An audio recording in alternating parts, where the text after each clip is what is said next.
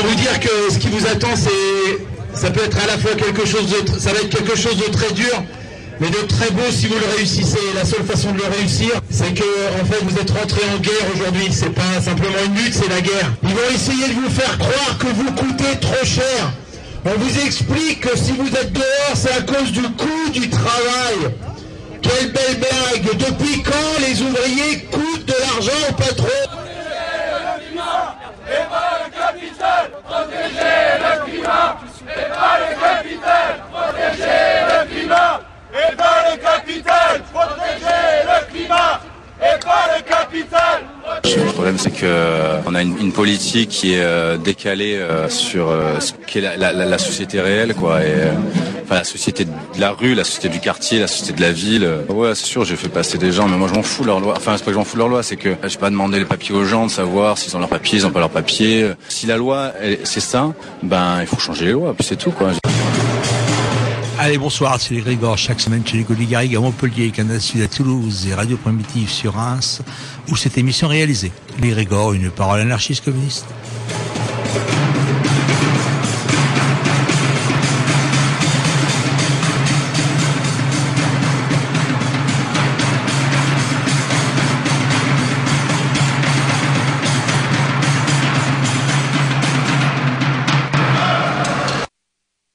Bonsoir. Bonsoir à tous. Bonsoir, oui, bonsoir. Excusez-moi, j'étais pas concentré, je savais pas c'était moi qui avait la parole. Euh, ben, ce soir, on va revenir évidemment euh, sur euh, sur notre euh, journée, j'allais dire, de discussion euh, qui s'est tenue euh, samedi. À propos de Bure, Tout de la fait. lutte de Bure. Difficile euh, de d'isoler euh, de, de quoi faire euh, une heure euh, sur euh, les euh, quatre ou cinq heures euh, de discussion et d'échanges qu'il y a eu au cours de toute la soirée. Disons que pour nous, c'est un succès, une réussite, hein, puisque une quarantaine de personnes environ, un petit peu plus. Oui, plus, vois. Moi je dirais une, presque une soixantaine. Selon hein, la ouais. police. Ouais, ouais. Bah dis donc. Une cinquante, cinquante selon les organisateurs. Euh, c'était réuni à partir de seize heures au temps du Sri. Encore une fois, merci à eux de nous avoir permis de disposer de leurs locaux pour euh, tenir euh, ce, cet événement. Et euh, donc, euh, ces cinquante personnes euh, ont échangé euh, à partir euh, d'un livre euh, euh, dont l'un des auteurs était présent, euh, qui s'appelle euh, « La bataille du nucléaire ». Oui. Euh, et euh, autour de la vision d'un film. Euh, des Sébastien euh, Bonetti, ça, des frères Bonetti, dont on a eu le réalisateur la semaine dernière au téléphone, si vous voulez réécouter euh, ce qu'il disait à propos de ce film. Et puis euh, évidemment, euh, nous aussi, euh, c'était pas seulement un moment pour se réunir, mais c'était aussi euh, un moment pour euh, pouvoir s'organiser. Euh, et euh, donc, euh, on espère que euh, la prochaine étape, par ensemble, bah déjà se revoir, euh, se mobiliser sur Reims euh, autour des dates qui vont avoir lieu, notamment journaux. Alors, euh, nos, les prochaines dates, c'est des dates euh, de procès qui ont lieu, qui sont importantes, le vingt-trois mai prochain à Bar-le-Duc, et le, la, l'autre date très importante, c'est le, le, la mobilisation à Bar-le-Duc le seize juin prochain. Ouais. Et donc euh, là, une mobilisation très large qui prend un peu la suite euh, de, du, d'un événement qui était organisé par le CEDRA à l'époque. Euh, c'est les deux cent mille, puis les trois cent mille pas. Voilà, et là, euh, ça va être quand même un rendez-vous assez important pour euh, se compter et euh, vraiment euh, euh, peupler euh, la ville de Bar-le-Duc euh, d'une opposition euh, à Bure, à son monde et au nucléaire en général. Euh, on l'espère qu'on sera le, le plus nombreux possible, mais ça on aura l'occasion mmh. de reparler. Alors euh, on va écouter un, un gros bout euh, de, de, de notre émission qui va être consacrée à ça. Euh, comme je vous l'ai dit, euh, difficile d'isoler euh, de quoi faire euh, un moment court qui résume tout, d'autant plus qu'on a eu des conditions climatiques un petit peu euh, hard, donc euh, à un moment ça a été ouais. assez difficile pour discuter. Euh, j'ai choisi de vous faire un extrait, euh, en tous les cas, de la présentation euh, du livre, puisqu'on avait présenté le film, autant présenter le livre, euh, qui, euh, je trouve, euh, illustre bien euh, la question euh, euh, récurrente euh, de la lutte contre les déchets nucléaires et euh, de l'histoire de cette lutte contre ces déchets qu'on a un peu tendance à oublier, qui a été victorieuse euh, à de nombreuses reprises et euh, qui démontre bien euh, la, la stratégie euh, euh, de l'État et comment euh, ce projet euh, de Bure, euh, qu'on nomme CIGEO euh, par son acronyme, mais euh, ce projet de, de poubelle nucléaire, il a une histoire, il a une stratégie politique et euh, il a aussi euh, comment dire, une résistance. Et que de cette résistance et de cette histoire-là, il faut apprendre pour pouvoir être fort et, et, et combatif aujourd'hui. Mais ça, en tous les cas... Oui, et juste, je rappelle que euh, toute cette organisation est aussi la proposition du comité Brut de Bure. Vous pouvez prendre contact soit avec la radio, euh, il y aura bien des gens pour vous renseigner au niveau de la radio, puisque ils ont, il y a eu des prises de son qui ont été faites également, ou alors auprès de Les Grégors, hein, boîte postale douze treize, évidemment. Euh, évidemment. Voilà. Ou alors à cette émission. Voilà. Allez, on y va, Camille. Merci d'être là. Euh, enfin, merci de m'avoir invité. Je suis content, euh, content d'être là. Ça fait plaisir euh, de causer de tout ça à Reims. Du coup, ce que je vous propose, euh, enfin, je ne me considère pas du tout comme un auteur. Enfin, j'ai pas écrit. Enfin, bref, ce livre, ça doit être un outil de lutte, c'est un outil de construction de lutte, c'est un, un support pour pouvoir parler. Euh, a fortiori, ce projet qui nous concerne tous et tous par euh, ses implications. Euh, par les implications euh, et les risques qu'il comporte, mais également par la logique qui sous-tend ce projet, une logique euh, capitalistique, une logique de, de pouvoir, de pouvoir étatique. Donc il faut, euh, enfin, partout où on est, en fait, Bure, Bure nous concerne, c'est pas un enjeu meusien, c'est pas un enjeu haut-marnais, c'est pas seulement euh, un enjeu nucléaire, c'est un enjeu social, sociétal, c'est l'enjeu euh, l'enjeu d'une, d'un, d'un mode, euh, comment dire, un mode de gouvernement, un mode euh, de production qui, euh, année après année, décennie après décennie, euh, Euh, transforme de plus en plus euh, euh, de, une partie de plus en plus large de la population et des territoires en, en poubelle, en quantité négligeable, en zone jetable. C'est une logique, euh, voilà, évidemment, on peut dire c'est le capitalisme, et cetera. Enfin, il y a plein de mots beaucoup plus complexes pour décrire ça. Toujours est-il que Bure, le projet de, de, d'enfouissement de déchets nucléaires, est une émanation, une émanation absolument terrible, euh, absolument dramatique, et d'une société qui a mis euh, le profit, le pouvoir et la mort Euh, en son centre. Euh, la mort de celles et ceux qui sont euh, exploités pour produire du profit ou quantité négligeable pour euh, tester euh, des armes de destruction massive ou en enfouir leurs conséquences, comme c'est le cas à Bure.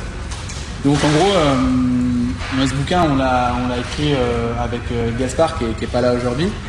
Euh, et euh, donc là, ce que je vous propose, je vais parler quoi, quarante à quarante-cinq minutes à peu près, il est dix-huit heures dix. Parler une quarantaine de minutes, un peu moins. Enfin, faut pas hésiter aussi à me couper, machin, parce que des fois je peux, bah, ou à, inter- à, inter- à interrompre, poser des questions, réagir. Et aussi, là, on est quand même plusieurs euh, à s'impliquer à Bure, que ce soit dans le comité rémois, Brut de Bure, mais aussi euh, dans les associations euh, euh, ou des gens qui euh, ont vécu un certain temps des à la maison, mais qui, enfin, qui vivent à Bure ou un peu à côté. Enfin, on est, on est plusieurs en fait. Du coup, moi, je propose de causer un peu quarante minutes, en gros, de faire l'auteur pendant quarante minutes, quoi. Et après, euh, après, on cause ensemble, en questions-réponses, avec euh, plein de gens qui sont là, et voilà, pour que ça soit plus collectif, quoi. Donc, euh, pourquoi, alors, ce, ce bouquin-là, euh, euh, euh, comment dire, en gros, c'est, c'est un peu, c'est, on, on, enfin, on n'est pas allé à Bure pour écrire ce bouquin. C'est, c'est-à-dire qu'on a écrit ce bouquin parce qu'on a été attrapé par ce qui se passait à Bure il y a deux trois ans. On, ça nous a un peu... Euh, Euh, sidéré de voir ce qui se passait là-bas, euh, sidéré de voir l'ampleur du projet qu'ils veulent construire, euh, sidéré de voir, euh, euh, disons, euh, euh, à quel point on ne parlait pas euh, nationalement, en tout cas il y a trois ans déjà, euh, de, de l'enjeu. Euh... Vous ne voyez pas trop derrière, c'est pas, c'est pas... Ça, ça va, c'est bien comme ça. Sinon je peux, sinon, je peux peut-être me mettre. Je me dis c'est un peu bizarre. Bon, euh, on était sidéré par, euh, par. Euh, Oui, voilà, à quel point euh, personne parlait de cet enjeu-là, personne parlait de Bure, et que quand on, moi je suis arrivé à Bure, euh, il y a, il y a maintenant euh, trois ans quasiment, enfin juin deux mille quinze, c'était pour la préparation d'un campement qui se déroulait sur un terrain, euh, un terrain qui, qui, est, qui est une propriété de, de gens qui sont dans la lutte, qui s'appelle la, le terrain de la gare de Luméville, qui est une ancienne friche industrielle, un très beau, un très bel endroit. qui est située juste à côté euh, d'une voie de chemin de fer qui serait réhabilitée par les promoteurs du projet, l'Andra et les nucléocrates, pour acheminer les, les déchets atomiques euh, sur le site. Et c'est en venant à Scan, à Scan, euh, à Scan il y a trois ans, que moi j'avais déjà entendu parler de Bure depuis deux mille treize, on a dit un peu, enfin je crois que la plupart des gens étaient à, à, à la projection avant. Euh, deux mille treize j'avais entendu parler parce qu'il y avait eu le fameux boycott du débat public qui avait fait euh, le bruit un peu nationalement. Il y avait eu un écho médiatique. C'était une des premières fois en vingt ans d'implantation à Bure qu'il y avait eu, euh, qu'il y avait eu euh, eh ben une victoire, une prise, une victoire symbolique. Donc moi j'avais connu un peu à ce moment-là, et c'est en deux mille quinze, c'est la première fois que je mets les pieds à, là-bas. Et là je, je, j'arrive dans un territoire euh, où je suis complètement estomaqué par ce que je vois. Euh, euh, les, les déserts verts et les champs remembrés à perte de vue, le village avec euh, voilà, un tiers des maisons vides, euh, une moyenne d'âge enfin, extrêmement euh, vieille, enfin, un village assez vieillissant. Euh, euh, le complexe du laboratoire de l'Andra qui s'est implanté, donc on parle dans le film, voilà, prétendument pour faire euh, des recherches sur les propriétés de confinement de l'argilite, euh, mais en réalité pour servir de cheval de Troie, pour faire accepter le projet et préparer l'implantation de la plus belle CIGEO. On voit ce laboratoire qui fait une dizaine d'hectares, c'est grillagé, c'est dégueulasse, il y a des vigiles, il y a des barbelés, il y a des caméras, il y a des espèces de terrils qui sont issus du remblai avec des vigiles en rangers dessus. Il y a, ils ont construit des trucs, enfin, ils ont construit un hôtel-restaurant, une écothèque, un musée qui est une espèce de musée de sauvegarde de euh, l'environnement pré-nucléaire. Enfin, il y a une espèce de truc comme ça posé en plein milieu de la campagne, les archives d'E D F et d'Areva. Enfin, il y a un truc, quand on arrive et qu'on voit ce qui se passe, on ne peut pas rester indifférent du tout dans tout ce que je dis euh, de, de, des villages et, et les éoliennes tout autour également, des plein de champs d'éoliennes industrielles à perte de vue qui clignotent. Et euh, bon voilà, on arrive là-dedans, on tombe sur ce truc-là, on se dit mais qu'est-ce qui se passe dans, dans cet endroit, mais qu'est-ce qui se passe ici ? Et euh, non, voilà, on pète un, enfin en fait moi j'ai pété un câble quand je suis arrivé en deux mille quinze. Et donc ça c'est pour la partie un peu waouh, wow, enfin qu'est-ce qui, qu'est-ce qui se passe à Bure, enfin, pour, enfin, et euh, la partie euh, qui nous, nous a poussé aussi à, à écrire, à vouloir transmettre, c'est on, on rencontre du coup des gens qui se battent depuis vingt-cinq ans, ce qu'on appelle les militants historiques, qui n'ont rien lâché, qui se battent depuis vingt à vingt-cinq ans depuis le début de ce projet, qui racontent des histoires mais complètement dingues, quoi. Complètement dingues. Qu'est-ce que c'est que lutter pendant vingt-cinq ans, voilà. On va rencontrer des agriculteurs, des agricultrices plus ou moins proches du projet, qui pareil doivent en souffrir les conséquences en termes d'accaparement de terre, en termes de pression sur les prix, en termes de euh, hypothèque, enfin de, de, de impossibilité totale d'un avenir agricole, et cetera. On va rencontrer euh, par la lutte, en, en faisant des, par le camp, euh, des gens dans les villages, qui pareil. Euh, Enfin voilà, euh, tout un espèce de, de, de tout, toute la société, tous les gens qui vivent là. Et, et du coup, nous, on s'est dit, oh, il faut qu'on écrive, il faut qu'on témoigne pour transmettre ce qui se passe là-bas. Donc là, cette parole-là, de tout ce qui se dit localement dans la lutte, c'est pas possible que ça reste juste, euh, c'est pas possible que ça reste juste, euh, comment dire, euh, à l'échelon de la Meuse, que ça reste un truc entre, entre intéressés, entre convaincus. Il faut que ce qui se passe là, ces paroles, elles puissent sortir. Il faut les transmettre. Il faut les transmettre parce que ce que veut l'État, fondamentalement, depuis vingt-cinq, trente ans, trente-cinq ans qu'il cherche à enfouir les déchets un peu partout en France, euh, c'est que personne ne parle de cet enjeu-là. Il faut que cet enjeu-là soit invisible, il faut qu'il soit local, il faut qu'il soit sectoriel, c'est-à-dire, il faut que ça soit une affaire de gestion. Il faut, voilà, de, on gère les déchets, c'est, on n'est ni pour ni contre le nucléaire, c'est ce que dit l'Andra, hein, c'est, on est, voilà. Et, euh, et donc ce livre, mais tout qui accompagne, enfin, c'est un outil de lutte qui en fait euh, permet de faire des discussions comme ça, mais tout comme il y a plein d'infotours et tout ce qui se passe depuis des années, c'est une manière de dire mais non en fait euh, c'est pas local, c'est pas juste de la gestion, c'est pas voilà, c'est, c'est pas juste la Meuse, ça, c'est euh, politique euh, au sens noble du terme. Voilà un peu. Donc en gros, euh, là je vais cause. Enfin, du coup le livre c'est un peu trois parties. Il y a une première partie sur le contexte historique, une deuxième partie sur euh, ce qu'on appelle le laboratoire, parce que les opposants historiques appellent le laboratoire social. Du coup le, l'Andra s'est implanté euh, en, en prétendant construire un laboratoire de recherche géologique pour faire des tests pour savoir si l'argilite à cinq cents mètres sous terre était apte à accueillir quatre-vingt-cinq millimètres cubes des pires déchets radioactifs à haute activité et moyenne activité du land dans deux cent soixante-cinq kilomètres de galerie. Posé à cinq cents mètres sous-terre. Donc elle fait un laboratoire qui est installé depuis maintenant, une, construit depuis une, presque dix-huit ans maintenant. Et euh, les opposants ont très vite appelé ça euh, le laboratoire social, le laboratoire scientifique. Parce que ce qui se passait à Bure, c'était pas tellement euh, l'étude des propriétés de continents, de l'argile, de la géologie, c'était l'étude de la capacité de consentement euh, des populations concernées, la capacité d'acceptation d'un territoire rural pauvre, désertifié, un projet rejeté partout ailleurs. Et c'est là, donc, dans, dans la deuxième partie du livre, on on résume des choses qu'on peut lire dans d'autres brochures, quand on lit les brochures de Burstop, on peut voir dans les documents, de euh, toutes les techniques, les techniques, les dispositifs que, que l'État, enfin, l'Andra, une agence, une agence d'État, c'est un établissement public industriel et commercial, qui est intimement relié évidemment à la logique éthique nucléaire. Enfin, c'est, c'est, voilà, c'est financé par les producteurs de déchets, E D F, Areva, C E A, et cetera.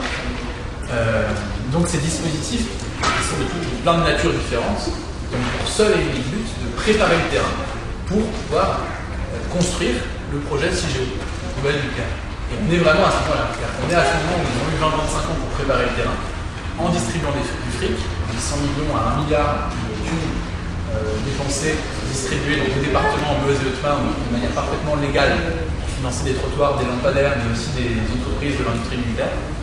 Un milliard comme ça en vingt ans, c'est, c'est du jamais vu, quoi. C'est du jamais vu pour des projets d'aménagement. La, la, la, la palette des dispositifs qu'ils ont mis en place et la, la, le cynisme avec lequel ils ont utilisé tout ce qui était, tout ce qui était utilisable pour faire accepter un projet d'ampleur absolument dingue, enfin, prométhéenne, qui est un plus gros projet industriel européen, c'est inédit dans l'histoire de l'aménagement du territoire en France. Des thunes, euh, j'ai, j'ai parlé du labo. Euh, du laboratoire aujourd'hui, le complexe grillagé Bril, qui a un endroit qui s'appelle l'espace technologique, qui est une zone en fait d'accueil et d'exposition. En fait, ils font des expositions culturelles tous les ans, des expositions sur les forêts, sur l'argile, sur la géologie, sur l'archéologie.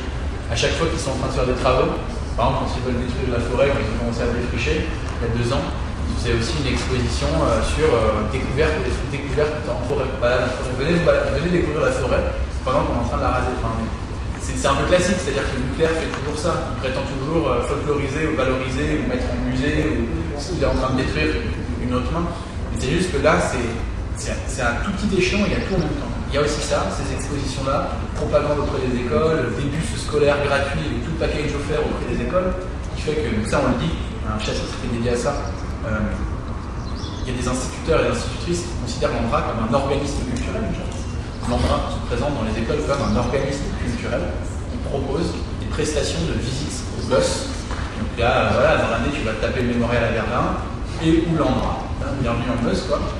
Et, euh, et voilà, là, on, a affaire, on a affaire en fait à, à quelque chose qui se prétend englobant, total, totalisant, tu disais, qui veut totaliser, englober, économiser les différents aspects de l'existence. On a la question des terres agricoles, on écrit aussi dedans, comment ils sont en les terres, et cetera. On a euh, et tout un tas de dispositifs. Comment est-ce qu'ils sont en train d'industrialiser la région dans le mouvement industriel nucléaire, la nucléarisation du territoire.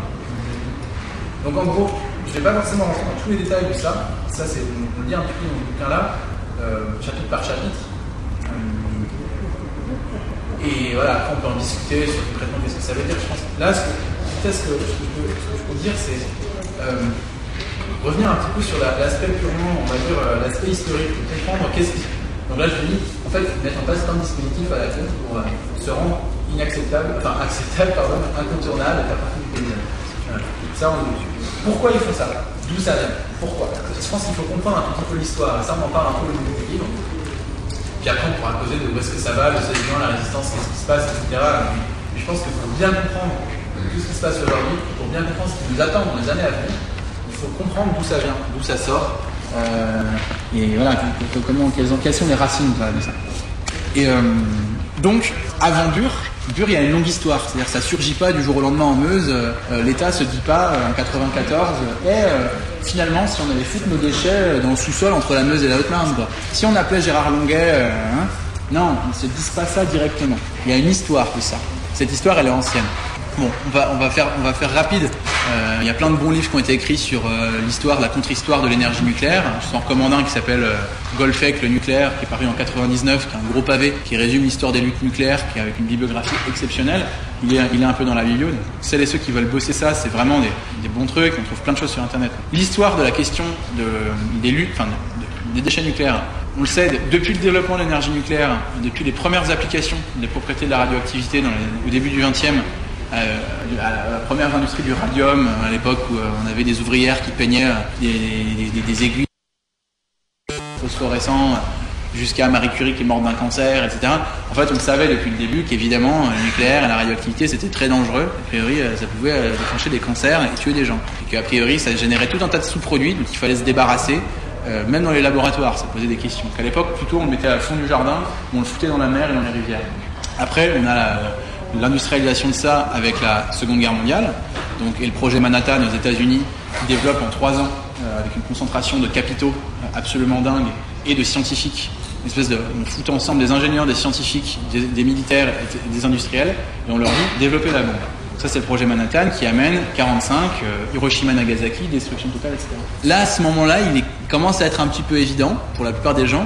On sait très bien qu'en fait, on le, enfin, c'est très dangereux, ça tue les gens, mais surtout, on ne sait déjà pas quoi faire de tous ces déchets. Et ça va être la même chose, en fait. On, depuis cent ans, so, enfin soixante-dix ans d'histoire industrielle et cent ans d'histoire de cette technique, de cette technologie, on n'a jamais su quoi faire des sous... Enfin, non seulement, on sait très bien que ça tue les gens dans son application concrète, mais les sous-produits de la mine, c'est-à-dire du moment où on extrait l'uranium à euh, euh, l'irradiation du, du, du, du combustible, on n'a jamais su quoi faire des déchets. Jamais. Ça a toujours été... Enfin, jamais on n'a su quoi faire. Voilà. Donc... Bure. Alors, on, on, dans les années soixante, on trouve des connards en cravate. Euh, Boris Pregel, euh, on le met un peu dans le livre, on trouve des vidéos dans un très bon film qui s'appelle Plus belle la vie, qui était fait euh, en préparation du camp dont je vous ai parlé en deux mille quinze. Euh, euh, Bo- Boris, on voit, on voit cette, cette image, là, cette capture d'écran d'un mec qui, est, qui s'appelle Boris Pregel, qui est président de l'Académie des sciences de New York. A priori, quelqu'un qui a une forme de légitimité à s'exprimer. C'est très O R T F, quoi. C'est le mec en cravate, on est dans les années soixante, qui est là, interviewé à l'O R T F. Bah, oui, euh, donc euh, le nucléaire se développe, mais alors certes, il y a le problème des déchets, mais euh, aucun problème d'ingénieur n'est insoluble. On trouvera bien une solution. Donc là, on est en soixante et un. Euh, donc cinquante-sept ans plus tard, on n'a toujours pas trouvé de solution. Entre-temps, ils ont essayé de les foutre dans la mer. Ils, ils les ont foutus dans la mer dans les années cinquante, les années soixante, les années soixante-dix, d'abord sous forme liquide. Après, ils les fouillent en déchus et ils partaient en bateau, plus ou moins loin des côtes, pour foutre les fûts dans la mer. Donc, l'Angleterre, les Royaumes-Unis, c'est particulièrement spécialisé dans le domaine, mais euh, tout le monde s'y est mis. La France n'est pas en reste. On a euh, un certain nombre de littoraux qui sont plus ou moins euh, nucléarisés euh, à, à, à une distance plus ou moins proche. On en est au large de la Somalie aussi. On trouve un documentaire assez horrifiant sur euh, les conséquences des largages euh, sauvages de déchets nucléaires au large des côtes somaliennes. Après tout, bon, euh, voilà, on est... Euh, Enfin, c'est... On est quand même dans cette logique-là, quoi. Ça, c'est les années soixante-dix. Donc, ça râle, il y a des luttes, euh, les gens commencent à se bouger, euh, des luttes populaires, des, des premières associations écologistes, et cetera, qui luttent pour le littoral, des, des vidéos un peu choc de Greenpeace notamment, qu'on peut retrouver dans des documentaires, des bons documentaires aussi sur Arte qui retracent cette histoire-là, ça s'appelle Déchets, le cauchemar du nucléaire. Ça, c'est les années soixante-dix. Et les années quatre-vingts, du coup, là, les nucléocrates se disent, bon, quand même, euh, il va falloir qu'on trouve un truc. Hein, euh, là ça fait voilà, dix vingt ans qu'on développe le truc en mode industriel, euh, qu'on a réussi à... J'ai parlé du nucléaire militaire parce que l'histoire du nucléaire elle est d'abord militaire, après il y a des applications civiles, le lobby se déporte sur euh, la question de l'énergie, de l'électricité, elle, il va trouver des débouchés, il va créer des débouchés euh, pour euh, remplir, euh, à répondre à la production d'électricité qui va se développer. Mais c'est d'abord une histoire évidemment militaire liée euh, à, des, à des logiques géopolitiques, de raison d'État, des logiques de secret, des logiques d'omerta, des logiques de puissance, mais avant tout dans ces enjeux-là. Et en aucun cas des enjeux de répondre à des besoins énergétiques et électriques. Euh, donc les années quatre-vingts, bon, euh, il va falloir qu'on trouve une solution. Donc là, c'est la foire aux idées à la con. Euh, bon, et si on les envoyait dans le soleil ? Ah non, peut-être pas quand même, c'est un peu dangereux. Si on les envoyait par fusée, je dis dans le soleil, c'est on les envoie en orbite, enfin voilà... Si on les mettait dans des fosses sous-marines, euh, vous savez là où il y a les plaques, tect- les plaques de subduction, les plaques tectoniques qui sont... Si on les mettait dans la fosse des Mariannes, là au Japon, à onze mille mètres, on les met, on les largue et hop, ils s'enfoncent dans le creux de la Terre. Ouais, il y a eu plein d'idées un peu comme ça qu'on peut être tout plus euh, dingos les unes que les autres. Et à un moment, ils se sont dit non, vraiment, on va les enfouir. On va les enfouir à cinq cents mètres sous terre. Dans des couches de, dans des couches de roches, des couches géologiques, et c'est, et c'est la roche, c'est la, donc l'argile, le sel, le granit globalement, c'est la roche qui va servir du, de, de, de confinement, de sarcophage éternel pour des centaines de milliers d'années. Voilà. Parce qu'on parle bien des déchets les plus, les plus radioactifs, hein, des déchets qui conservent en France euh, quatre-vingt-dix-neuf virgule neuf pour cent de la radioactivité. Donc en quatre-vingts, il y a un consensus comme ça de la part au niveau international, tiré par la France, hein, parce que pour eux, parce que j'anticipe tout de suite la question, mais on en fait quoi déjà ? Parce que c'est une question importante, mais en fait, pour eux, c'est absolument pas une question... Euh, comment dire ? Le, trouver cette solution, enfin, ce, ce, pro, ce projet-là, euh, d'enfouir les déchets dans la, dans, dans, dans, dans la couche géologique, c'est pas du tout une manière de gérer le problème, de répondre au problème. Eux, ils disent ça, mais en fait, c'est une manière pour eux de prétendre boucler le cycle, le fameux cycle du combustible, de prétendre boucler la boucle, de dire de la mine jusqu'à jusqu'à la centrale, jusqu'à l'irradiation du, du combustible, on gère, on gère les déchets, il n'y a pas de souci, la boucle est bouclée. Et du coup, de pouvoir continuer de relancer indéfiniment cette technologie-là, de pouvoir, que la France puisse continuer de vendre des E P R à l'étranger, même si plus personne n'en achète, qu'on puisse continuer de construire des projets de surgénérateurs complètement dingues. Enfin, en gros, c'est un pur intérêt d'un lobby et d'une industrie à persister dans son être malfaisant qui conduit à choisir l'option de l'enfouissement géologique. Donc, l'option de l'enfouissement géologique, c'est, c'est quoi ? Là, je vais, on arrive au projet qu'ils veulent faire à Bure et qu'ils voulaient faire aussi dans les années quatre-vingt-un. C'est, je l'ai dit, cinq cents mètres sous terre, dans une couche, soit argile, soit granit, soit sel. En France, c'est l'argile, dans d'autres pays, c'est le granit ou le sel. On va foutre deux cent soixante-cinq kilomètres de galeries, des, qu'on appelle des alvéoles. On va les barder, les capteurs, et cetera.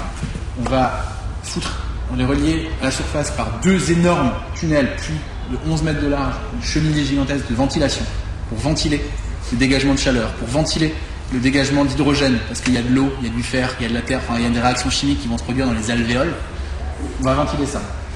Euh, on va mettre là-dedans quatre-vingt-cinq mille mètres cubes des pires déchets qui peuvent durer, dont la durée de vie peut aller de cent, à plusieurs centaines de milliers d'années. Euh, avec deux zones en surface, là, qui est à, à peu près six cents hectares en surface pour une zone pour acheminer les déchets, en gros, quoi, trois cents hectares, et une zone avec les fameux cheminées de ventilation qui en font trois cents autres, et ça, c'est au-dessus du bois. Ça, c'est ça qu'ils veulent faire. Et on dit, les travaux vont durer cent, cent trente-cinq ans, à peu près. cent trente-cinq ans de travaux. Et on vous garantit euh, un risque zéro pendant cent mille ans. Le but, c'est de confiner les déchets pendant cent mille ans avant l'inéluctable fuite des, des radioéléments, des isotopes radioactifs, à la surface. C'est-à-dire qu'on dit pas, c'est pas du tout les galeries en elles-mêmes, c'est pas les colis, c'est pas le verre qui entoure les déchets. C'est la, la, le pari que la couche d'argile, qui est entre moins cinq cents et moins quatre cents à peu près, va retenir la diffusion, parce que c'est une couche qu'on dit étanche, imperméable, peu friable, euh, voilà, très ancienne. C'est ça le pari. Le pari scientifique et technique, c'est celui-là. Et dans les années... Euh, euh, donc, bon, là, je vous ai dit des chiffres. Enfin, pareil, ça plane un peu dans l'air. Euh, en fait, c'est des chiffres, il faut se les répéter plusieurs fois dans la tête, mais en fait, on ne réalise pas ce que ça veut dire. C'est aussi pour ça qu'on a voulu écrire ce livre. Euh, je ne l'ai pas dit au début. Ce livre, c'est, on revient vite fait sur ces questions de chiffres, d'expertise, de contre-expertise technique. On, on parle vite fait du projet. Mais en fait, nous, ce qu'on s'est dit, c'est que pour que les gens comprennent, il fallait parler des gens. Il fallait parler des conséquences qu'un projet comme ça, il a sur la vie des gens, sur la vie d'un territoire, sur la possibilité de vivre au pays. On peut assommer les gens avec des chiffres, on peut assommer les gens avec des réflexions sur les risques, enfin, avec toute l'angoisse. Enfin, n'importe quelle lutte antinucléaire, elle, elle tourne un peu à l'angoisse. On va parler des dangers que c'est, enfin, on sait que c'est, c'est là. Mais en fait, nous, ce qu'on se dit, c'est que pour réussir à lutter et faire quelque chose, ça suffit pas. L'angoisse et la peur ne peut pas être suffisamment un moteur. Il faut trouver de l'em... enfin, il faut être en empathie avec les gens. Enfin, ça passe par un lien social, ça passe par. Et c'est de ça dont on a voulu aussi parler dans le livre, en parlant des conséquences sociales et territoriales, quoi, de ces grands chiffres, en fait. Et donc, bon, je, je pars un peu dans, le... dans tous les sens, mais en gros, euh, ce qu'il faut comprendre, c'est que là, je vous ai dit un peu le topo du projet. Après, on peut creuser sur les types de déchets, et cetera. Donc, il y a plein de choses qu'on peut dire. Avant d'arriver à Bure en quatre-vingt-quatorze, pourquoi ils arrivent à Bure ? C'est que avant, et c'est ça qui est important, ça on en parle un peu dans le livre, dans les années de quatre-vingt-sept à quatre-vingt-dix, avant, ils se font botter le cul avec une extrême euh, détermination dans plusieurs endroits en France, plein de campagnes. Et c'est ce qu'on dit. C'est que nous, on dit, mais c'est drôle, euh, il y a un espèce de panthéon comme ça des luttes écologistes antinucléaires avec des grands noms comme ça qu'on connaît quand on dit, voilà, le Larzac, le Plogoff, un peu Crémalville, où, voilà, où il y a eu des énormes manifs et tragiquement aussi une personne qui a été tuée par la police en soixante-dix-sept, Vital Michalon.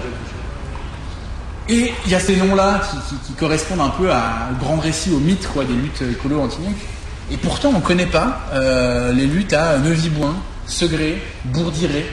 On ne connaît pas. Euh, et pourtant, dans les années quatre-vingt-sept et quatre-vingt-dix, c'est des campagnes qui vont soulever en criant « Andra dégage », en faisant des manifs à quinze mille personnes, en, euh, en sortant des tracteurs, des dizaines, des centaines de tracteurs qui vont se blinder, foutre des grilles pour euh, se protéger des, des gaz et des, des, des grenades lacrymo lancées par les flics. C'est des gens qui vont aller occuper des sites, même pendant le Noël, faire des veillées, et cetera. En gros, c'est des campagnes qui vont se rebeller parce que l'Andra, elle arrive à cette époque-là, et c'est dans ces zones-là qu'elle cherche à faire sa poubelle. À l'époque, elle n'est pas du tout à Bure. et dans d'autres campagnes qui sont aussi des campagnes rurales, et cetera. Sauf que l'Andra, elle se fait sévèrement botter le cul. Et pourquoi est-ce qu'elle se fait botter le cul? Donc voilà, ça on en parle un peu dans le livre, on peut trouver, je vous recommande une très bonne B D qui s'appelle Village Toxique, qui parle de la lutte à Neuviboin dans les Deux-Sèvres, en Gâtine, qui est super. L'Andra, elle se fait botter le cul sévère, quoi. C'est genre, ces locaux, ils vont être euh, murés, ou au goudron plume, saccagés à la hache, enfin c'est... Euh, les gens, ils y vont fort, quoi. C'est des luttes... Euh, euh, en fait, euh, on, on trouve dans ces luttes... On ne connaît pas trop ces luttes pour plein de raisons, mais aussi parce que c'est... Il n'y avait pas le côté, euh, c'était pas très lisible. Autant euh, le Larzac, on voit bien, c'est des paysans en lutte un peu alternatifs. Euh, Plogoff, c'est les habitants du cru euh, qui sont poussés par les gens. Là, on ne sait pas trop, c'était à la fois des assauts écolos des années quatre-vingts, et cetera. Euh, et en même temps, euh, le chasseur du cru, euh, plus ou moins conservateur, euh, qui va sortir son tromblon pour tirer sur les hélicos, mais qui, euh, en fait, il ne veut pas des déchets chez lui, mais sinon, il s'en fout, quoi. Enfin, y avait, y avait un peu la, une diversité comme ça de, de points de vue. Mais déjà à l'époque, il y avait une coordination. Il y avait une coordination antinucléaire qui disait euh, ni ici, ni ailleurs, ni autrement. Mais il y avait comme ça une, une hétérogénéité de la lutte, mais c'était une lutte très défensive. Euh, bon, enfin voilà, il y a plein de raisons qui fait qu'on ne connaît pas trop. Et pourtant, l'Andra est parti. L'Andra, euh, en, en, de quatre-vingt-sept à quatre-vingt-dix, dans ses campagnes, il y a des levées de boucliers. Et en quatre-vingt-dix, donc c'est Michel Rocard qui euh, décrète un moratoire. Un moratoire euh, en disant, bon, là... ça commence à sentir euh, un peu euh, le déchet pas frais, quoi. C'est, euh, là, on se retrouve avec des gens... Euh, euh, moi, j'aime bien imaginer les gens comme ça, dans un bureau euh, un peu, un peu inquiet, avec à, à écouter les nouvelles du terrain. Et je vois bien une scène où on se retrouve avec euh, quelqu'un qui allait sur le terrain, ou un député du terrain qui dit « Mais écoutez, là, on contrôle plus rien. Euh, hier, ils ont fait une manif, ils se sont mis à brûler euh, deux mille personnes qui ont brûlé leur carte électorale. Euh, » Parce que ça s'est vraiment passé. Enfin, je... C'est-à-dire qu'on s'est retrouvé à des niveaux de radicalité comme ça, on se retrouvait avec deux mille personnes qui en fait brûlaient collectivement leur carte électorale. Donc là, quand on est au pouvoir, euh, on se dit merde, non, là, il y a un truc qui va pas dans notre méthodologie, quoi. Il va falloir la repenser. Donc, moratoire. Et pendant un an, la mission qui va être confiée à un député qui s'appelle Christian Bataille, ça va être, en gros, c'est écrit dans un rapport noir sur blanc, de. Euh, c'est écrit, ils disent eux-mêmes. Le critère principal pour décider d'un site d'enfouissement de déchets nucléaires, le truc qui va définir notre choix, le critère, ça ne va pas être le type de confinement géologique, ça ne va pas être le type de roche, l'argile, le granit, le sel et la capacité de, réten- enfin de, de rétention des, des, des radioéléments. Ça va être la capacité des populations à accepter un tel projet. Ça, c'est écrit noir sur blanc, c'est des choses qu'on lit dans les rapports parlementaires qui disent en fait non, mais ce qu'il faut, c'est que les gens soient capables d'accepter. On s'en fout, au fond. Et donc vous comprenez, euh, je dis ça, c'est important de comprendre ça parce que Bure et tout ce que j'ai raconté là, sur lequel je ne reviendrai pas forcément de toutes les techniques d'acceptation, c'est ce moment-là qu'en fait il y a une mutation dans la logique de l'aménagement du territoire. C'est-à-dire que l'Andra à cette époque-là, euh, l'Andra c'est un département, elle est complètement liée au C E A, c'est un département du C E A. Le C E A c'est, à cette époque c'est le commissariat à l'énergie atomique, à l'énergie atomique. Maintenant ça s'appelle énergie atomique et énergie alternative. On aura le temps d'en reparler mais c'est le, le, le greenwashing nucléaire. Vous voyez, donc l'Andra, elle est intimement reliée. Le C E A, c'est le, le truc qui a développé la bombe atomique après la Seconde Guerre mondiale, de manière euh, complètement euh, opaque, indépendante du, du, du pouvoir parlementaire et de la démocratie, de la démocratie entre guillemets représentative. Donc l'Andra, en fait, c'est un bébé du nucléaire militaire. L'Andra, quand il débarque euh, dans les, dans les bleds dont j'ai parlé en quatre-vingt-sept, c'est exactement la même chose que les connards qui débarquent faire des essais nucléaires en soixante dans le désert algérien, quoi, ou en Polynésie. Avec quand même un peu plus de forme, parce que là on n'est pas, euh, on n'est pas dans les anciennes colonies, on est quand même en métropole. Mais c'est la même logique, c'est une logique militaire qui débarque en disant euh, oui, bon, on va pouvoir mettre une poubelle ici, et puis, enfin, vous voyez, c'est une logique descendante. Sauf que la logique descendante, elle se heurte à des résistances. Des résistances, que du coup, les années quatre-vingt-dix, c'est le moment où le nucléaire commence à faire sa mue t- méthodologique, idéologique, et il commence à développer des dispositifs d'acceptabilité sociale. Ouais. Du coup, euh, en quatre-vingt-onze, l'Andra, elle est indépendante. Elle devient indépendante du, du, du C E A. Elle devient une agence à part entière. En quatre-vingt, donc déjà, on l'éloigne d'une logique militaire.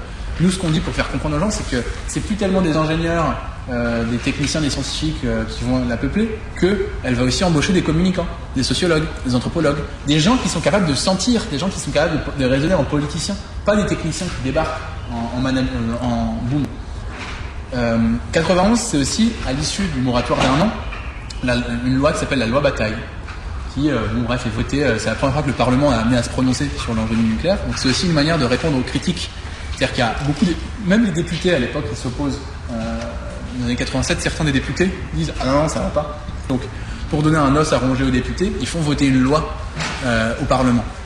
Et cette loi, elle dit, elle dit quoi ? Elle dit, en fait, tout ce qu'on vit depuis vingt-cinq ans, depuis même plus, vingt-sept ans à Bure, découle, en fait, de ce moment-là. La loi, elle dit, on arrête de parler de centre d'enfouissement, c'est anxiogène et ça braque les gens. On va parler de laboratoire géologique. Donc en fait, on va plus du tout débarquer chez les gens en disant « Hey, vous ne voulez pas qu'on construise une poubelle chez vous ?» On va débarquer chez les gens en disant « Qu'est-ce que vous pensez d'un laboratoire ?» On va faire des études pendant quinze ans. Vous inquiétez pas, c'est que des scientifiques, des gens très recommandables.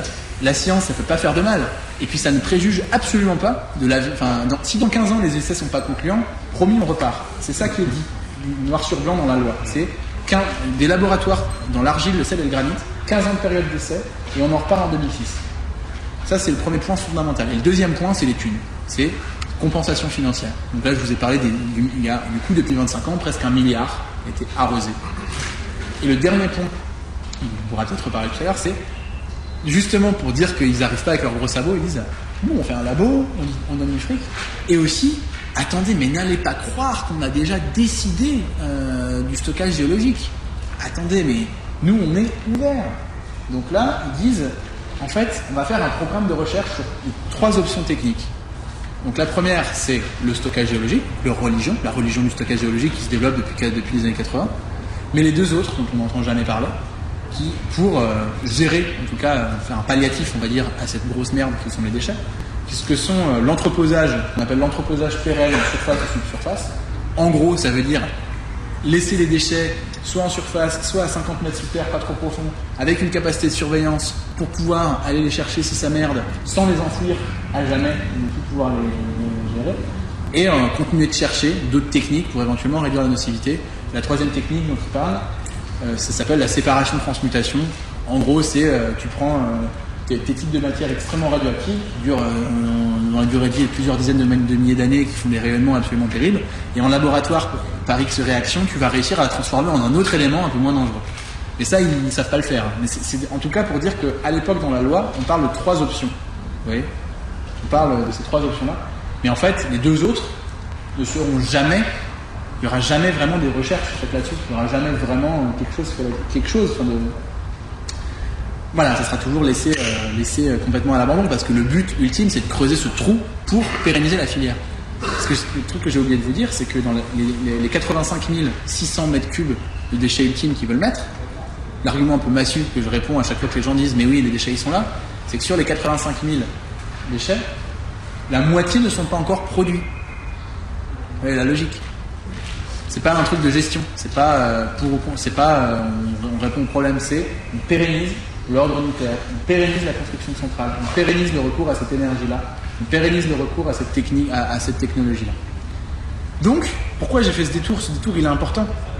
Et après, on peut parler de commencer maintenant.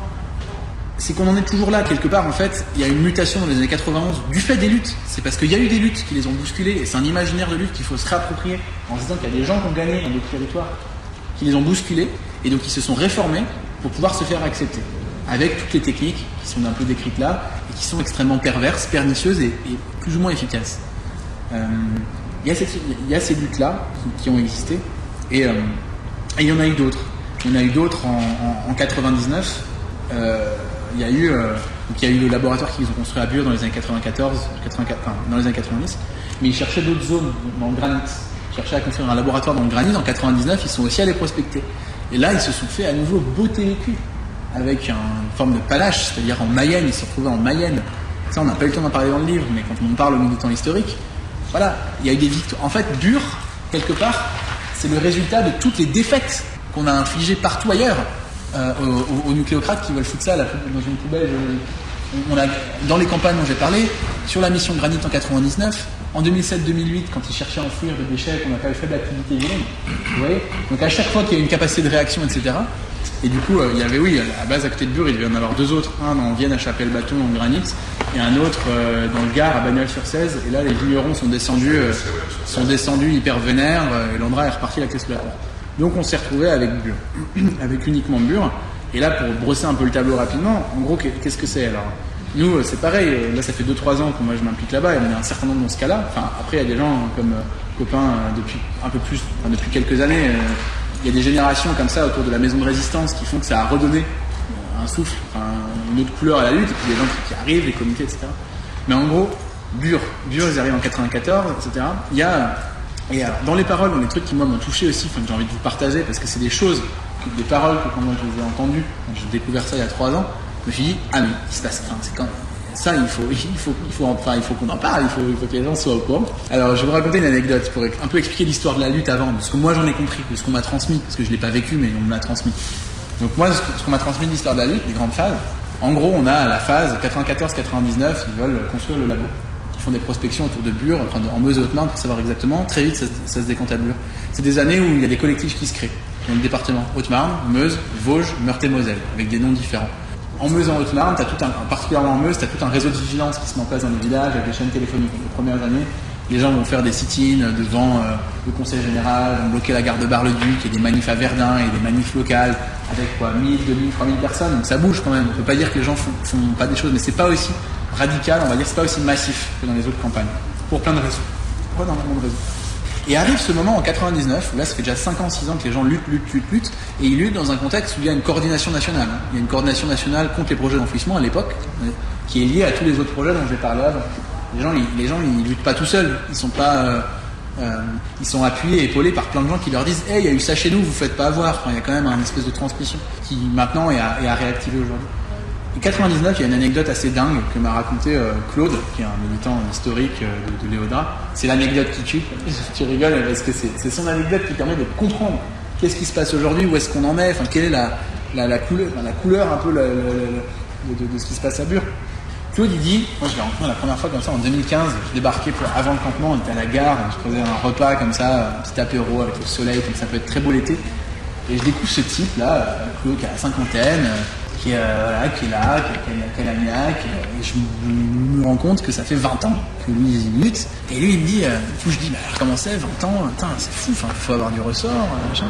Et là, tu sais, euh, la lutte à Bure, ça m'a transformé euh, de, de petit maire républicain euh, convaincu, enfin de, de petit maire euh, un peu euh, voilà, dans ma commune convaincu, en, en anarchiste révolutionnaire. Alors il dit ça en rigolant un peu, mais. Du coup, j'essaie de comprendre. Il dit ça, il dit, ouais, ça m'a transformé de maire républicain, j'étais dans ma commune, en anarchiste révolutionnaire. Je leur fais plus aucune confiance. Et là, mais, ah bon, mais, alors, qu'est-ce qui s'est passé pour que tu en arrives à des positions aussi extrêmes? Et du coup, il me raconte son anecdote qui tue, qui permet de comprendre ce à quoi les opposants historiques se sont confrontés. À savoir. Euh... Donc, c'est l'anecdote qui tue, c'est Claude et ses deux potes de l'association des élus opposés à l'enfouissement, qui s'appelle Léodra, et qui sont à nouveau à fond dans la lutte maintenant, qui se retrouvent euh, à Matignon, donc euh, chez Lionel Jospin, donc boss, hein, boss de fin de niveau. Ils se retrouvent dans le cabinet de Lionel Jospin chez sa conseillère environnement. Donc il faut réaliser un peu ce que ça signifiait à l'époque. Il y a eu cinq ans de lutte, okay, je vous ai un peu dit, il y a eu des pétitions avec soixante mille signataires, il y a eu des alertes en disant « le labo c'est un cheval de Troie, on va, on va se faire avoir, c'est n'importe quoi ». Il y a eu, et la stratégie à l'époque dominante, euh, la stratégie de l'époque des associations et des collectifs, c'était massifier pour convaincre l'opinion publique, pour sensibiliser, pour faire pression sur les décideurs, pour qu'ils entendent nos arguments. C'est une stratégie euh, voilà, qui, qui, qui était à l'époque hégémonique dans ces luttes-là. C'est-à-dire, euh, voilà, on ne mise pas tellement sur l'action par nous-mêmes directe pour bloquer, et cetera. On va convaincre, a priori, les élus et les gens qui ont le pouvoir qu'on dit vrai et qu'il faut qu'ils raisonnent. Donc c'est un pari fait sur la rationalité. Que, que, vous voyez, c'est un pari où on croit que en fait, c'est une question de rationalité. Vous voyez qu'en fait, ils vont pouvoir entendre raison quand on va leur, leur mettre les arguments. C'était ça le pari. Donc eux, ils se retrouvent devant, euh, dans ce pari-là, dans cette logique-là, ils se retrouvent devant Bettina, la conseillère environnement de Jospin. Il faut s'imaginer, du coup, c'est le boss de fin de niveau. Là, ça fait des années qu'ils luttent. Là, ils se retrouvent à Matignon. C'est un gouvernement de gauche pluriel. C'est Dominique Voynet, qui est ministère de l'Environnement, et qui doit signer ou pas le décret d'autorisation du laboratoire, dont je vous ai parlé, et euh, eux, ils luttent depuis cinq ans. Euh, donc plein de gens dans la lutte, dans les comités locaux, c'est des gens qui sont reliés au vert, pas tellement en, en tant que politiciens, en tant que militants de base, convaincus qu'il y a quelque chose à faire par ces stratégies électorales. Donc il y a quand même une espèce de lien un peu organique entre les verts, enfin il y, y, y a un espoir que les verts et le gouvernement de gauche pluriel va servir de relais institutionnel et politique. Il y a, en quatre-vingt-dix-sept, le projet de Superphénix qui est abandonné. Donc, Superphénix, c'était le projet de Crémalville, le surgénérateur, neutron rapide, et cetera. Et Jospin le ferme. Là, on se dit, putain, il y a un contexte, quoi, faut y aller. Du coup, ils se retrouvent dans le bureau, et là, ils y vont, quoi. Bon, bah écoutez, euh, nous, on est venus vous dire que c'était n'importe quoi ce projet, le laboratoire, c'est un cheval de Troie, c'est une aberration technique, économique, sociale, environnementale, on sait pas faire, c'est dangereux, enfin, commence à y aller, quoi. Et là, elle les interrompt, en disant, non, non, non, non, mais attendez, arrêtez, je connais vos arguments, et laissez-moi vous dire que je suis d'accord avec vous. Je suis d'accord avec vous, vous avez raison, ce projet est une aberration. Et, et là, elle leur fait un speech de cinq minutes où elle, va leur, elle leur resserre leurs arguments, mais elle le dit mieux, mieux qu'eux, parce que c'est une politicienne, elle est bien formée. Donc elle leur dit ça, mais vous avez raison, ce projet, c'est pas bien. Et elle finit son discours en disant, et je vous informe que je ne suis pas sans savoir que le Premier ministre lui-même partage mon point de vue. Donc là, eux, ils sont là en mode, putain, on est, on est au boss de fin de niveau et on nous dit qu'on est d'accord, qu'on a écouté nos arguments. Nos arguments, ils sont entendus, ils sont partagés au plus haut niveau de, de la, du gouvernement. Et là, elle dit, oui, mais le projet va se faire. Et alors, du coup, là, ils sont là, sciés, en mode, ah bon, vous n'êtes pas d'accord, vous trouvez que c'est mauvais, c'est une aberration, t'es, ah, il va se faire. Je dis, bah oui, il va se faire. Il va se faire. Hein, vous savez très bien le poids qu'a le lobby nucléaire dans le corps de l'État. Vous savez très bien que quand on est au pouvoir, on fonctionne par arbitrage, qu'on va pouvoir prendre des décisions sur certaines choses, mais qu'on va pas pouvoir en prendre sur d'autres, qu'on a pu arrêter Superphénix parce que c'était, c'était une, une aberration financière, pour plein de raisons, mais qu'à côté de ça, il y a euh, aujourd'hui Bure, euh, c'est pas un projet définitif, c'est un projet de recherche, enfin voilà, qu'on n'est pas, on peut pas peser comme ça, ça marche pas comme ça, on détient pas le pouvoir comme ça. Qu'elle leur fait en gros un cours de réel politique, quoi, de qui tient vraiment les rênes dans l'État nucléaire. Vous voyez ? Donc eux, ils arrivent au plus haut niveau de l'État, les institutions, on les dans un bureau du Premier ministre, on leur dit, mais nous, on est d'accord avec vous, mais on ne peut rien faire. Et donc là, ils sont sciés. Ils sont sciés de chez C I A. Ils leur disent, mais alors, mais qu'est-ce qu'on peut, enfin, qu'est-ce qu'on peut faire ? Et là, elle leur dit, mettez-nous dix mille personnes dans la rue, on en reparle.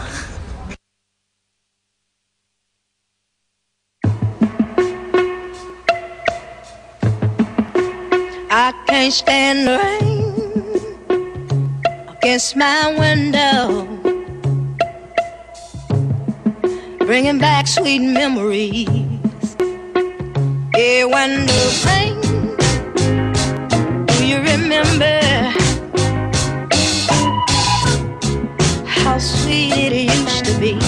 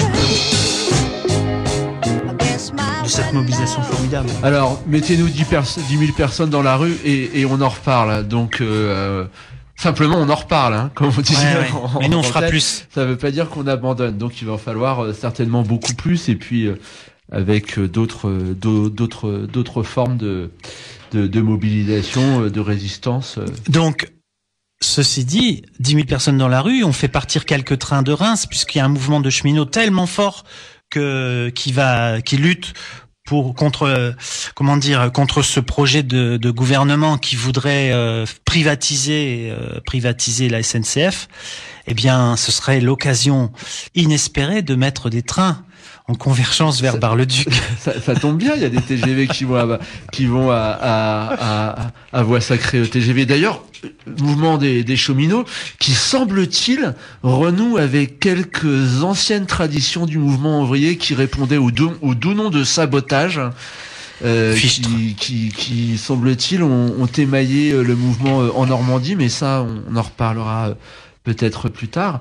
Euh, ouais, alors euh, ce qui était quand même intéressant euh, dans cette euh, première partie, puisque euh, ça a été super copieux euh, avec Charlie, c'était de faire cette généalogie euh, et cette transformation euh, de l'attitude de l'État euh, qui est passée euh, de l'imposition euh, assez euh, musclée, forcée, avec euh, ses, euh, ce qu'il appelait euh, stratégie d'acceptation, quoi. Oui. Euh... La mu- la, il a parlé de, oui, de la mutation de l'Andra dans, depuis sa séparation euh, avec le C E A, qui avait une, une stratégie militaire, et c'était la première phase de l'Andra qui avait une stratégie militaire qu'elle a changée euh, totalement. Ceci dit, euh, avec cette nouvelle stratégie de communication qu'ils ont essayé euh, à mettre en place. Ils ont essayé d'endormir la population par l'argent, les élus par l'argent, et ils ont essayé surtout de rendre invisible, il insiste bien là-dessus, rendre invisible le, tout mouvement, toute, toute possibilité de, de lutte, et ils ont échoué là-dessus. Ils ont totalement échoué, puisque il y a eu tout d'abord cette campagne pour faire, pour boycotter cette consultation totalement bidon. En deux mille treize. Ouais. En deux mille treize, qui a été le tournant. Formidable, un formidable tournant. C'était le tournant. Ouais, ouais, qui donnait, qui a donné ensuite de la, de la force et de la légitimité à, aux populations locales. Et puis ensuite, il euh, y a une nouvelle phase, c'est la phase d'occupation du Bois Lejuc. On va pas revenir là-dessus, on en a parlé tellement souvent, mais euh, qui est aussi une phase euh, victorieuse pour le mouvement, mais euh, de moyenne durée, parce que là, euh, l'Andra, il faut bien le dire, est repassé dans une phase euh, militaire et revenu finalement à la source de fonctionnement du C E A, hein, du, du commissariat à l'énergie atomique et, et euh, de l'imposition euh, de toutes les centrales en France. Et euh, donc aujourd'hui, ben on sait, tout le monde sait euh, sur ce territoire que euh, où se trouve la Meuse, où se trouve Bure euh, sur une carte, euh, et, et que euh, il se passe des choses là euh, très graves euh, du point de vue. Euh, du point de vue social, du point de vue politique, et que l'Andra, bras armé de l'État pour imposer une poubelle nucléaire, va tout faire pour criminaliser les populations et pour s'imposer sur le territoire, pour le détruire, le territoire, c'est clair, euh, pour le détruire d'un point de vue agricole, d'un point de vue social, d'un point de vue euh, euh, politique également, puisqu'il va mettre la main sur toutes les consciences, et cetera. Mais bon, euh, voilà, le mouvement est là, et le seize juin, on vous invite à nombreux à remplir soit les trains, soit les bus, euh, et peut-être... Les charrettes, euh, les vélos... Préparez vos banderoles.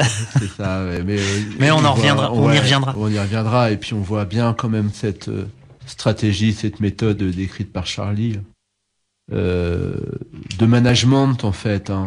euh, ce management du monde qui est euh, peu ou prou euh, similaire dans ce qu'on peut avoir aussi euh, au travail, euh, à l'école, euh, dans la société en fait, hein. Cette tentative d'acceptation, alors avant euh, évidemment le mythe du productivisme et de l'État bienfaiteur euh, qui investissait ici pour votre avenir, euh, comme les grandes pancartes nous disaient dans les années quatre-vingts, bah, ça marche plus trop parce que Euh, aujourd'hui, euh, on voit bien qu'on est dans la merde et euh, que euh, l'intérêt général euh, est une espèce de truc euh, un peu abstrait. Euh, euh, c'est surtout l'intérêt de l'État et des bourges.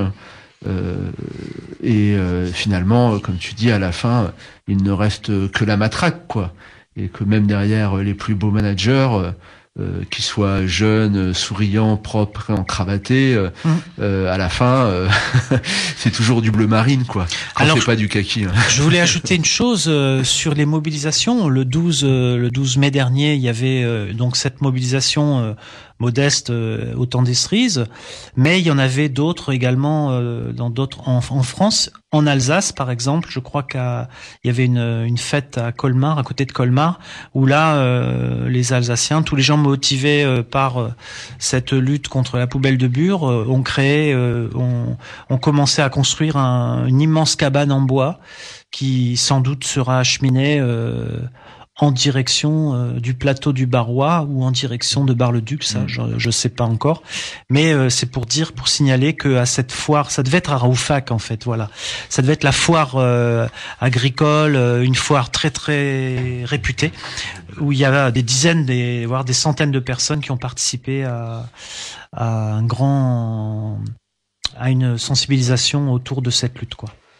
Et dans l'Allier également, hein, il y avait, il y avait des trucs. Enfin, tu l'as dit, ouais, ça, c'est en train d'essaimer, et, et c'est bien parce que euh, c'est pas seulement la diversité des statistiques et des, et des stratégies. Hein, euh, ça, évidemment, c'est important, ça doit se répéter, mais c'est la diversité de de, de, de ceux qui sont là, quoi. C'est-à-dire que on peut être euh, radicalement anti-nucléaire, euh, avoir vingt ans, euh, euh, être un punk, euh, mais aussi on peut être euh, euh, tout aussi déterminé et anti-nucléaire euh, à soixante-dix ans et être paysan. Quoi. Ah, oui. Ça, ça n'a rien de, de, de, de être, être, comment dire, mobilisé. C'est pas une question de look, quoi. Et absolument. Euh... Mais moi, je me rappellerai toujours des gens qui sont rentrés dans la forêt, dans le Bois Lejuc, euh, lorsqu'on a occupé le Bois Lejuc. Et euh, je me rappelle de ces, d'une, d'une, une femme en particulier euh, qui, qui m'a pris la, la pince coupante des mains et qui voulait absolument couper du barbelé. Et pendant presque trois quarts d'heure, elle a coupé les barbelés. J'étais, c'était génial, quoi. Et ouais. Elle n'était pas la seule. Il y avait, il y avait plein de gens euh, de, euh, bien, bien au-delà de la retraite, euh, formidables, quoi. Euh, comme des paysans d'ailleurs. Et bon, c'est ça qu'il faut retrouver, c'est l'esprit de d'une résistance populaire et euh, légitime et populaire et, et déterminée, joyeuse. Euh, voilà. Et, et, et, et à ce moment-là, effectivement, elle devient inattaquable parce qu'il n'y a pas, il n'y a pas de prise euh, par rapport au, au discours euh, absolument euh, du, de du, criminalisation. Du pouvoir. Ça, ouais. ça glisse, ouais. ça glisse là-dessus. Ça, faut pas forcément être dans les cases dans lesquelles on voudrait que, que l'on soit, quoi. Euh, il nous reste juste trente secondes. Euh, je vais juste donner des nouvelles parce que j'avais promis, je le ferai euh, ce matin. Euh, il y avait quarante-six personnes à l'Assemblée Générale des Cheminots de Reims. Euh, les conducteurs étaient en grève à quatre-vingt-deux pour cent. Euh, wow. soixante-douze pour cent chez euh, les roulants au niveau national, soixante-quinze pour cent chez les contrôleurs. Contrôleurs, faites grève tout le temps, tout le temps, tout le temps, faut tout le temps faire grève les contrôleurs, tout le temps. C'est bien, c'est très bien. Il y avait que quatre T G V aujourd'hui à Reims.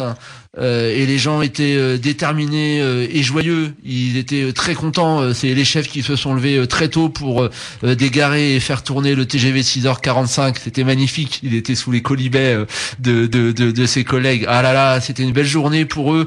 Et euh, ben, euh, ils ont à cœur de continuer. Et euh, visiblement, euh, là, il y a un beau sursaut. Alors euh, cette semaine, ils vont organiser euh, ce qu'ils appellent une votation. Euh, pour euh, démontrer que l'ensemble des cheminots, même ceux qui font pas grève, euh, sont solidaires, sont, sont solidaires et sont contre la réforme. Pourquoi pas ? Pourquoi pas ? Euh, attention à ne pas tomber euh, dans un piège euh, qui pourrait être celui d'une espèce de pseudo-démocratie en disant on a voté, oui, on a voté et après, comme disait un, un chanteur euh, célèbre, il, il est sûr que sans l'instrument de la mobilisation et de la grève, ça ne peut pas fonctionner. Mais comme on l'a dit, euh, il y a eu un envahissement de gare à Marseille, du sabotage en Normandie, des manifestations à Paris, et cetera, et cetera. Bon, euh, la lutte continue et, euh, et, et, et, et moi j'ai été très très surpris euh, par rapport à une visite à Paris et une visite euh, dans une gare, la gare de Saint-Lazare en l'occurrence.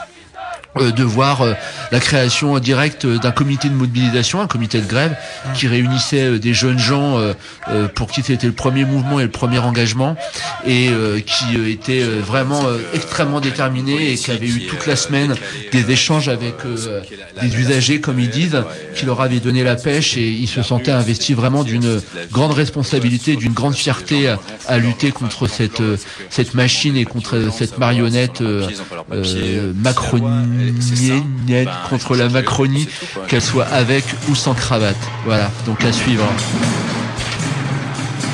Et c'était les Grégors, chaque semaine sur les Goligues à Montpellier, Canal Sud à Toulouse et, la, et bien évidemment Radio Primitive à Reims où cette émission est réalisée.